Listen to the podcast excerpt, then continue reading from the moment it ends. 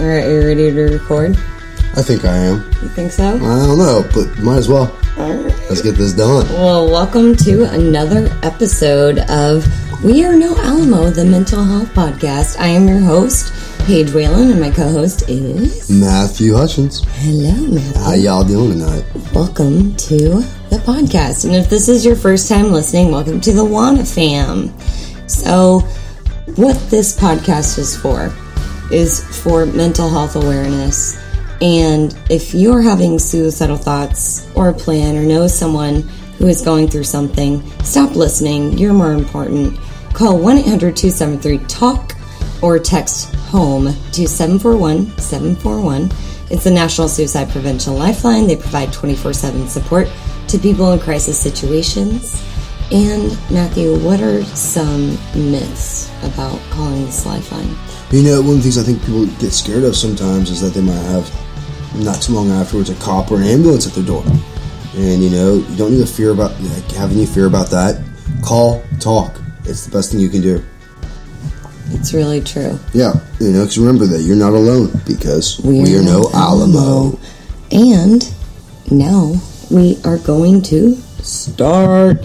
So, What, what? this episode, honestly, is Matthew's episode because you're going through a lot right now.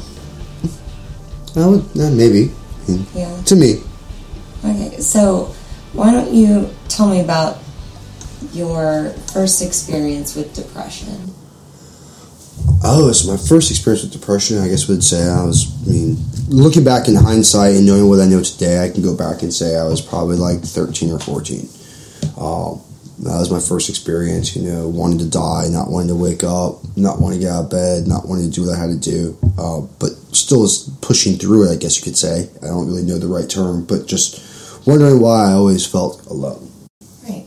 You know, um, that was my first experience. I think I was like, mm, I don't even know. I think I might have been like 13 or 14. Yeah, so, um, What was it like feeling those emotions as a teenager? you know, it was really difficult, especially like where I was. I don't, there's one night specifically I remember growing up when, um, I don't, I don't know what caused it anymore. It was, I mean, this was 25 years ago at least, around. Um, Do you mind sharing your age? Yeah, I'm 38. Okay. So it was. I was like, yeah, so like 25 years ago, 24 years ago, in that time frame. And I remember it was like one in the morning or something. I wasn't able to fall asleep, and I was feeling miserable. I remember walking downstairs, and you know, I'm a history buff and always obsessed with mil- like different kinds of history, and I was like, you No know, shit. yeah, just a little bit, just a little bit. And so, Let's talk about your library real quick. no, let's not. Let's, All right. But uh, and so There's you- a lot of books on existentialism. I Let's do. just think about that. a lot. That was my second major in Thinking college. about life. Yeah, I, I love thinking. Uh, but anyway, so at this point in time, I remember walking downstairs, going to the kitchen, and grabbing my fillet knife and thinking about committing hara-kiri. You know, like Tempting. thought about it. I didn't do it. Um, just sat there on the floor thinking about it for a long time, and then I just went back upstairs and went to bed. Um, and the reason why I didn't probably is because I thought my mom and dad coming downstairs and finding me. Right. You know, and that that definitely put a damper on things. So um, that was probably my very first experience with severe depression. I would say. Where know. suicidal ideation came into effect. Yep. Okay, so how did you start to find help? How did you seek help? Oh, so What was your first introduction? like I shouldn't say a lot of people, but like a bunch of us, um, I got into a lot of trouble. What do you um, mean us? A lot of people who have been, come into contact with the law because of things that you were doing, because of your mental illness or MI, Mhm. as we like to call it here. Um, so also, just to um, clarify, in therapy, we call committing suicide completing suicide because it's not a crime. It's part of mental health. We call mental illness MI to decrease the stigma attached to mental illness. And we call suicide attempts attempts. Mhm. So that's where we're coming Yeah, from. so we do this because you know some people might necessarily get triggered. Other people it can be Um, it can make them feel guilty or bad. So we're trying to erase some of the stigma behind some of these words. We're making up our own terminology, and it works for us. Um, if you have any feedback on that, better. and if you have any feedback on that, please comment or share. We'd love to get your opinion on this. We really would. Yeah, I mean, because one of the things we talked about previously, I'm, de- um, I am definitely going away from the subject we we're supposed to be talking about. But real quick, you know, we've talked about that. Like, you know, I have learning disabilities. Those are actually in the DSM Axis II, and they are mental illnesses. So. It's really all the same thing. It really is. And but yet we choose to call learning disabilities that versus other things mental illness. Hence why we're changing it all to MI within what we're talking about here. It's like retardation or being retarded. You know, That's just a horrible thing to say to someone. it really is. Especially It's so you have mental illness, so you are sick and you cannot be fixed. Yep. There's nothing that we can do to you Yep. for you to help you. But No, that's which incorrect. is not that's true. a myth. So, how did you seek help? So yeah, so I got into some trouble. Um, my life was spiraling out of control for a very long time. Um, and when I hit my bottom, uh, when I lost everything that at the time frame mattered to me, um, that's when I chose to get up and you know actually go for help. I mean, some of it was court appointed. I have to be blunt. You know, I, I did have to do some of it Um, but all is what I wanted to do. Um, I did a lot of extra things because I woke up and I knew that everything had to come to an end, and like You people, had to make a choice. I had to make a choice. Either I'm like For life, you're dead or alive. I'm either going to live or I'm going to die, and I chose life. And so um, I went into an intensive outpatient um, for about six months. Um, I started seeing a clinical psychologist weekly for about three months, then bi-weekly for about five years after that. Actually, I think it was like six years after that. Um, and so that helped me understand and learn a lot about myself and why I was behaving the way I was because How are you behaving? so I had a lot of different behaviors. Um, you know, my depression came in multiple different forms: anger, rage, um, isolation, mixed with outbursts of I don't remember. So And we've talked about this before Yeah. on uh, the previous podcast with Ashley when we talked about um, how your brain protects yourself Yep. from um, traumatic experiences. it can not Yeah. not as many. Some people are less lucky than others. I mean, I shouldn't say lucky because I mean sometimes it's better to forget um, and not remember. I didn't have too many of those times, unfortunately. And sometimes we want to forget what we don't want to remember. Exactly. All right. And so it's one of those. It It's a catch twenty two. It's a catch twenty two. Your brain knows what in the body needs. Yep. and our memory deceives us. So uh, through the course of years of therapy and the, my IOP, mine personally, I, I wasn't the one I should have been in. I should have been in a different one. It was Um, your first time, though. I mean, it's Yeah, but you it's know, just like finding a therapist. You go and you go and you and, pick, and, and I got blessed with a great therapist up front. Like that's true. Um, the person I saw for pretty much six years or so, um, he was an amazing clinical psychologist. Um, he has a PhD. I, I highly recommend PsyDs. Um, What is that? um, it's a it's a PhD in clinical psychology Why would you um, refer them? because they have more um, clinical. Tr- they do more clinicals. Okay. Um, so, like my therapist, while in grad school for five years, he did clinicals every year for 20, 30 hours a week, actually seeing patients, learning theory, and practicing it. And so I think that, and then they also do a one year practicum. Um, and nothing about any against anybody else. Not talking bad about you know master's not degrees. I am not Medical no. experts. but I really wanted someone who had lots of experience, who had lots of supervision, and actually had specific therapies that he worked with. Um, Right. Because that was important to me, because there's things I didn't really want to be a part of. Like Um, theory versus actual reality. Well, and I'm okay with theory. I'm a theory guy. I mean, I had a history and philosophy degree. I, Yeah. I'm a theory guy. Holla. Yeah. So I needed that more so than just tools to stop me from saying something. I needed to understand why. Um, and so I picked somebody who did person centered uh, therapy. Is this the emotionally focused therapy? Well, some of it was, but he was person centered mostly. Um, I saw an emotional focused an EFT therapist later on. Um, but the So your first one was a person-centered Yep, was- therapy. yep. What is that PCT? So uh, I did print out a definition, so I'll read you what I have here from Wikipedia, which we can't always trust it, but it is what it is. Hey, Uh, I love Wiki. I do too, but it's never always Wiki correct. info. So, um, person centered therapy, also known as person centered psychotherapy, um, it's person centered counseling, client centered therapy, and uh, what's that word? Rogerian psychotherapy. is a form of psychotherapy Like developed by, psycho- by psychologist Carl Rogers beginning in the 1940s and extends into the 80s. All right, so that's history. So what was Yeah. your experience? So it was much more retrospective. Like it was much more about me trying to understand what was giving me the feelings that I was getting and how I Get the processed them. Yeah, like why did I get feelings of rage?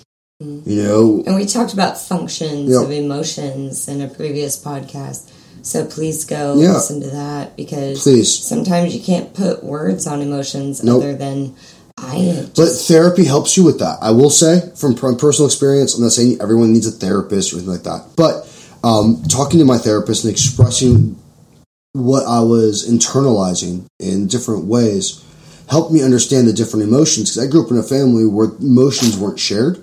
So it wasn't like I knew. I mean, I knew what anger was. I knew what hate was. what alcoholism was. Yeah, exactly. But Scotch Irish, everyone. Hi. but I didn't quite know why I felt sad or the, what was actually causing those feelings. you couldn't put words on your emotions No. because that's how you grew up. Yep. Like, and so, like, I remember when my world crumbled, going to my mom and being like, "Hey, mom, I, I, I I don't know what to do," and just started bawling, and get the tap on my shoulder, being like, "Man, don't cry," Yeah. you know. And so, I never had a, a safe place to Express express. Yeah, thank you. or cry. Ever, I wasn't allowed in my household. Um, Holla depression people. mhm. and You're so, allowed to cry. Yeah, I, I'm a crier. I'm a really ask, not- ask her. I'm a crier. Uh, but I won't r- relay any information. but I like to cry.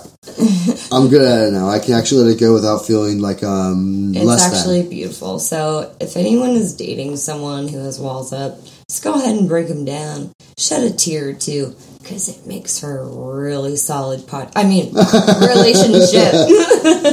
Please don't do that. All Anyway, right. So since we're talking about mental status, yeah, So, for not person centered therapy, but this is emotionally focused therapy. yep. It's like my favorite, personally speaking, Okay, so why is it your favorite? as it teaches you how to really focus on your emotions and understand what's causing them and why you're feeling what you're feeling. It allows them to, allows you, at least allows me, to let them pass over me and through me, so they don't. I don't sit and ruminate. I'm not sitting in that space where I would sit for months before.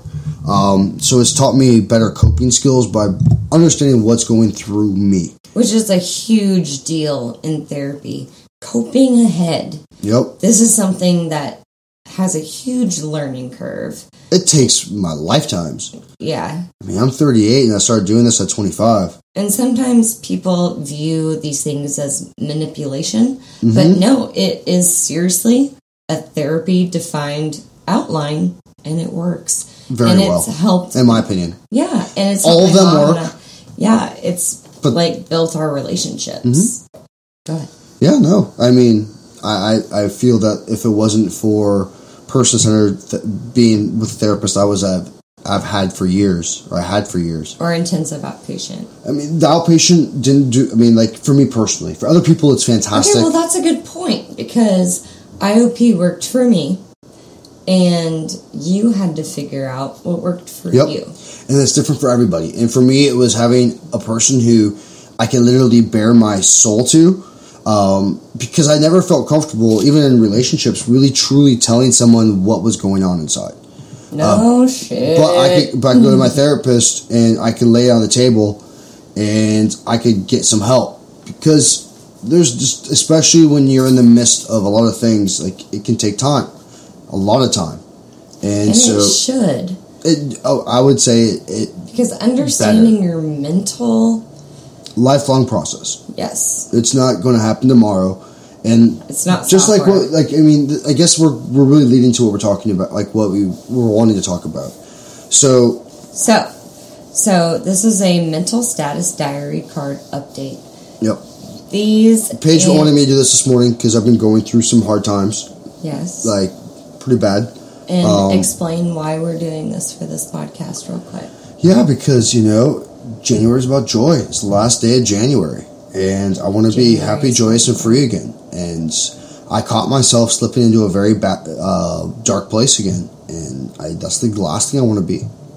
And so I've felt it every morning for the past couple of weeks. I Um, felt it too. yeah, I mean it's kind of hard not to. I mean, I'm usually very. I always smile, so it's really hard to tell if I'm sad or not because I'm always a happy-go-lucky person for the most part. Because you work with people all day long. Yep. Uh, You but put up a front, and you're an introvert, so that yep. definitely takes coins out of your jar when Nope. you come home. I love public speaking. I love being around people, but I really love my alone time. Uh, but no, so the past month or two, well, I shouldn't say month, but since the new year, um, I go to work, and every day I get to work, and honestly, I just want to go home. Um, I'm feeling the sense of dread, feeling that, you know, I'd rather stick a knife in my gut, making up excuses to go home. Haven't yet, but like for the first two hours I'm at work, I'm in a place where I'm literally paralyzed. And you know how I know that that is part of your depression? Because your managers are giving you uplifting statements. You are number Yep. two. You've done this much. We are so proud of you. Da, da, da, Yep. So, intro to mental status diary card. Yep. So, what this is, everybody who can't see, is um, number one, we are looking at target behaviors. So, your target behavior to address is depression. the feeling of dread in the mornings to me personally.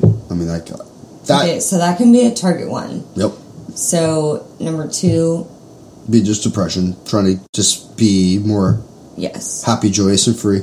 So, As my friends in AA will say. let's see. From zero, which is poor, to 10 is good. Um, hopeless thoughts, you are in the medium. Yeah, What makes you feel hopeless? I don't know. It's not something that I can actually tangibly express sometimes. And I really want everyone to know who's listening to this podcast that that is how depression works. Because For me, you don't know why you're feeling hopeless. So, next, you have never self injured. never. And but you're experiencing a lot of guilt and anxiety and irritability, anger, Yep, and mood changes. yep, Um, also, with your sleep, you have difficulty getting to sleep. You're averaging five hours a night, early waking, frequent waking, restlessness, yep. and None of these are good signs, Sal. no, None. um, Not you're one. not prescribed medications. nope. Um, thoughts of injuring others. This is a big one. You're in the middle. Mhm. So let's talk about that because if when you guys listen to this podcast, what this means is not you want to murder somebody. It's kind of analogous Just kind of want to choke the shit out of somebody when I get angry. like road rage Yeah. or something like that. Like it's an anger management. Well, instead of talking to somebody, sometimes I just I haven't done this in Mm-hmm. a long, long time. But I, yeah, it's just shut up, anger. Yeah, Yeah. So, um, mood changes I've definitely noticed since you've been feeling depressed. uh huh. My mood's definitely taking the 180s every fucking 10 minutes. So, for the skills, like Mhm. we've been recording this podcast for Yeah. what, like eight months? Yeah. Nine months almost. Um, what kind of skills for mindfulness have you used to try to address these? I really didn't do anything until recently, until the past couple of days, when I realized I was at a point where I really truly needed to. Um, What triggered that? I realized I was being a jerk for no reason, and like you called me on it. Um, Because you're being a jerk to me. I was, but on top of that, like I also knew that going into work every day and wanting not to be there when I actually like my job, I like my coworkers. Like these are all big red flags, um, and so that's what triggered it for me. That's why I was like, you know, I got to do something. I don't know what it is yet. Um, you know, I might go back to my therapist here in Austin. You Uh, will. Yep. I gotta make sure which one. I know Um, you've I've reached to- out to some. Yep. We've looked I at ha- well, I- options. Well, I have two that I've seen before. And Yeah. I like both of them. It's just deciding which one with my insurance and stuff will work the best. Um, but then I've It's also always something you should check before you even contact a psychiatrist or a therapist. Yes. because you don't want to waste time when Unless- you're in a depressive mood. unless you have a good one like my la- my first one who took um, cash payments and at less than and he was a good person and so Yeah. Um, and also, they have counseling and therapy services with sliding scale. Yep. So you can always, Yep. always find somebody. always i mean there's tons of different resources there's so many um, there's so many resources like Also, shout out to Clearwater Psychiatry. They are a new psychiatric slash um, nurse practitioner office whom I see, and they have helped me beyond anything I could have ever imagined. And every time I call them, it's like family. And my hope for you guys listening is that if you are feeling this way, there is hope and there is help. oh there's so much hope out there Mm-hmm. and that's the thing like so for me it was really just noticing these patterns come i slipped back down Right. So let's talk about the mindfulness skills that Mhm. you've used um, while you're slipping down. So for me personally, um, I've done something different than a lot of the stuff that Paige and I have had very different experiences in therapy. So I sit in them a lot more. Um, I get much more introspective. I So don't it's mindfulness of current emotion. kind of definitely. like on this on this skills check, uh, checklist. Let's just let's be on like it's DBT. We'll put up a picture on Facebook. Yeah, I've never done DBT before, so some of the stuff on there is different for me. But You've what- done the other two. I've done, haven't I've done other things. I mean, there's a few others as well, but like for me, it's always been trying to figure out what's going on. Like, why is it that when I get up in the morning, I get to work, not when I'm on the drive to work, but I sit down at my desk, I look at my computer, I feel a sense of dread, and I just don't feel good enough. You know, what's causing these feelings, these fears? And so that's what I've been really looking at, and knowing that I've slipped away from things that, that make me feel better. Um, and so getting back on my horse, getting back to trying to be around peop a few more people more often, not isolating as much. Um, I'm so glad you said isolation because that non isolation, coming to your good friends who support you, like we like to call them here, skillful friends who support you no matter what, that is what this is all about. And Matthew, honestly, thank you so much for opening up. I know it was very hard for you. thank you. No, uh, it's not. I mean, like honestly, it's not that hard anymore to talk about. Um, Ten years ago, it would have been, but now it's you know, I'm where I'm at, and I know what I'm going through, and I know I can feel better again, and it's just by doing the things I've always done, which is for me, you know, trying to have more time, talk to my friends more, be around people more. Self soothe. self soothe. Um, I had slipped off of my running game for a while. I know keeping back on track with that, my exercise really definitely helps me in every way, shape, and form. Um, it's always been my antidepressant has been exercise, and without it, I will always lose my baseline. So it's a very important thing for me overall, and that's my skills. Also, on top of trying to understand what's going on overall. I know, and you've been so good lately at running. I'm very, Trying. very proud of you. Trying. So, what do you want to leave the audience with? Oh, I know. Remember, We are not alone. you are not alone because Never. We are we are no no Alamo. and we will be here with you next Friday. Thanks for listening. We love you all. Have a great night and a fantastic weekend. We love you. Ciao for now. Bye bye. Say something cool. Just remember, you'll never be alone. That was cool enough. Bye.